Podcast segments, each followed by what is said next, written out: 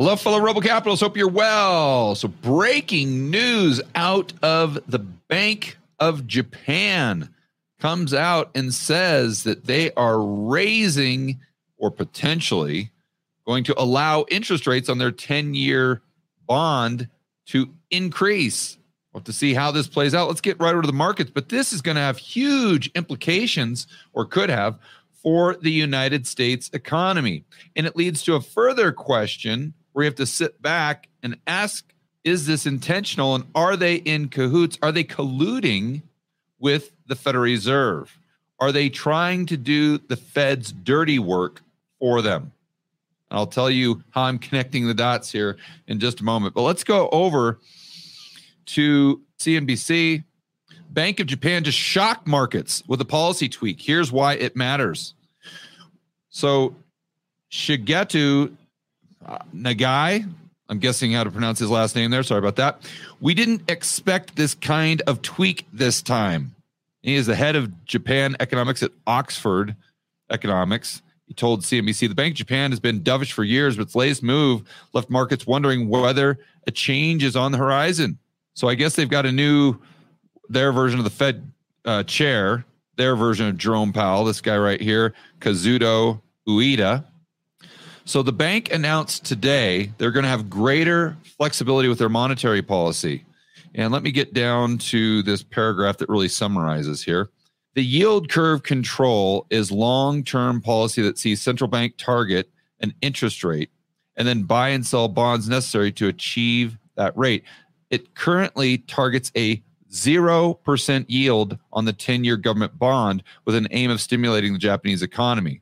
Okay, so let me just read that again and make sure we're on the same page. It currently targets a zero, zero percent yield with their 10 year bond. But now, this new policy, they come out and say, okay, well, what we were doing is we did have a range on that. They had a plus or minus 50 basis point range. So if the yield on their 10 year bond, government bond, went to, let's say, 45 basis points, they wouldn't do anything. They would only act if it got over 50 or if it went negative. If it went negative 45, they wouldn't do anything. But if it went negative 80, then they'd go ahead and step it in and try to tuck it into that range. But their central point was 0%.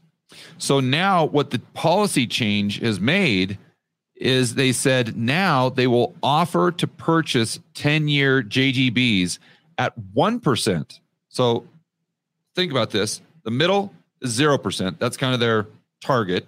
So they said they won't do anything unless it gets 50 basis points over or 50 basis points under.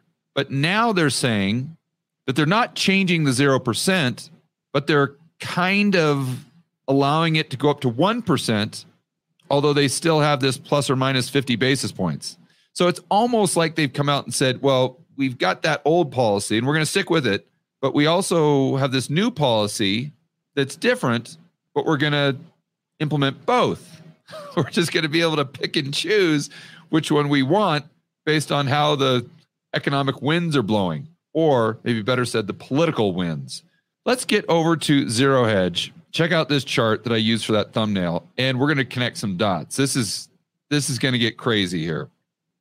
So this Simon White, Bloomberg macro strategist, comes out and says the BOJ unexpectedly changed their upper limit of its 10-year rate so that the 0.5 is now a reference point, not a ceiling. But this isn't true. One of these reports is false because remember on the CNBC report, they said that they did not change their reference point, that it's still zero. It's still zero. With that 50 basis point range, they just added that they're going to buy at 1%. Well, yeah, duh, you're going to buy at 51%, or excuse me, 51 basis points. But they just added this verbiage that they're going to buy at 1%. So, what this guy, and I don't know which one's right, guys, I want to be very clear, but this guy is saying that they actually increased that reference point from zero to 50 basis points. And therefore, the ceiling went, went to from negative 50 to uh, positive 50 now the range is zero to 100.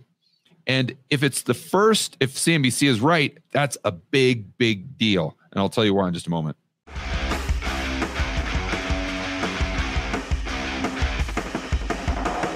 Hey guys, I want to remind you to check out Rebel Capitalist Pro. This is the incredible online investment forum that I have with investment experts Lyn Alden and Chris MacIntosh.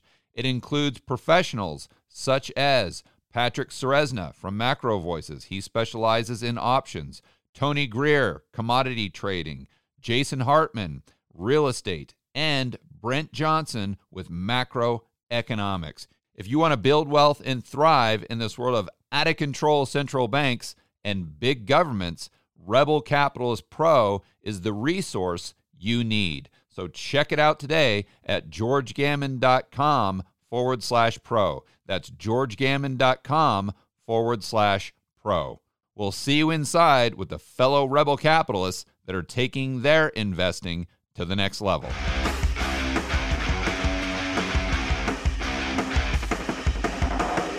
Let's get down to this chart. So UST, United States Treasuries, still unattractive to Japan. More USD, JPY, so Japanese yen, USD downside. Okay, so what this gold line is, is it's projecting out 18 months to the one year real return for the uh, for basically was a carry trade so what happens here is if you are a huge hedge fund and you can borrow at let's say 0%, you go to Japan, you borrow at 0%, and then what you can do is you can buy 10-year treasuries and you can make almost 4%, and there is a cost to doing that trade, but you're still netting let's say 2%. So which doesn't sound like a lot, but it's basically well it's not risk free but it's, it's very low risk. So you can lever up. You can just borrow and borrow and borrow and borrow. So you have let's say $100000 worth of capital but you can you know borrow a billion or whatever so that 2% of a billion is a very significant number if you're only putting out let's say a, a million or 10 million or something like that so but what happens is if the japanese yen if the yield starts to go up, that means likely that borrowing costs in Japan go up to a point where it's no longer cost effective to. And keep in mind that trade creates more demand for US treasuries. down. So let's think about this. Right now, Jerome Powell has a very difficult has a very difficult problem. He keeps trying to raise the front end of the curve, but what does the 10 year do? There's nothing. It just sits there and laughs at him. And what he's trying to do is get the entire yield curve up. Because in his mind, that's really the only surefire way to make sure the unemployment rate goes up to a point where he can sit back and be very comfortable that inflation will come back down to his 2% target. You see? So if you're just, and again, let's put on the tinfoil hat here. If you're Jerome Powell, and let's say you're good buddies with uh, the, the, the Jerome Powell of the Bank of Japan, I forgot what his name is, why would you not call him up and say, hey, dude, I need a huge favor. I'm sitting here raising the front end as much as I possibly can, but the long end of our curve isn't budging and I need it to go up. How can we solve this problem? Oh, that's right. If you come out and announce to the mainstream media that you're thinking about changing the policy and raising that range up to zero with a, a top end of uh, 1%, this all of a sudden makes this I don't know if it's this is technically a carry trade, but we'll just th- this trade where you're borrowing yen, buying treasuries. This makes it a lot less profitable and therefore a lot less demand for those 10 year treasuries, which means our interest rate goes up, which is exactly the, the effect I'm trying to have uh, to get the inflation rate down here in the United States or back down to 2%. So, and the reason I say it's so important to differentiate between the CNBC article and the zero hedge article, because the zero hedge article makes a lot more sense. You know, if, if this was truly the policy that you wanted to implement, you would just come out and raise that uh, center point, that reference point from zero to 50 basis points. Done. Now, all of a sudden, the range is zero to, to 1%. Done deal.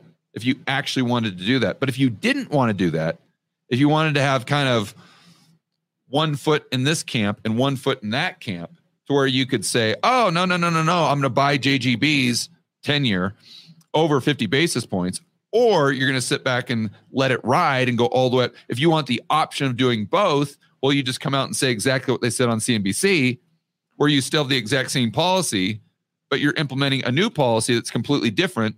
So you can basically choose which one you want, or you're just doing that to give the market a reason to sell off 10 year treasuries, which makes the yield go up, which is what Jerome Powell wants. I'm not saying that's what they're doing, but this seems very, very suspicious to me. And if CNBC is right, if you were the, uh, again, I, I apologize, I can't remember the guy's name. It's the Jerome Powell of the BOJ. But if you're this guy, um, and I just wanted to do Jerome Powell a favor, but yet I didn't want to change my policy, this is exactly how I'd do it.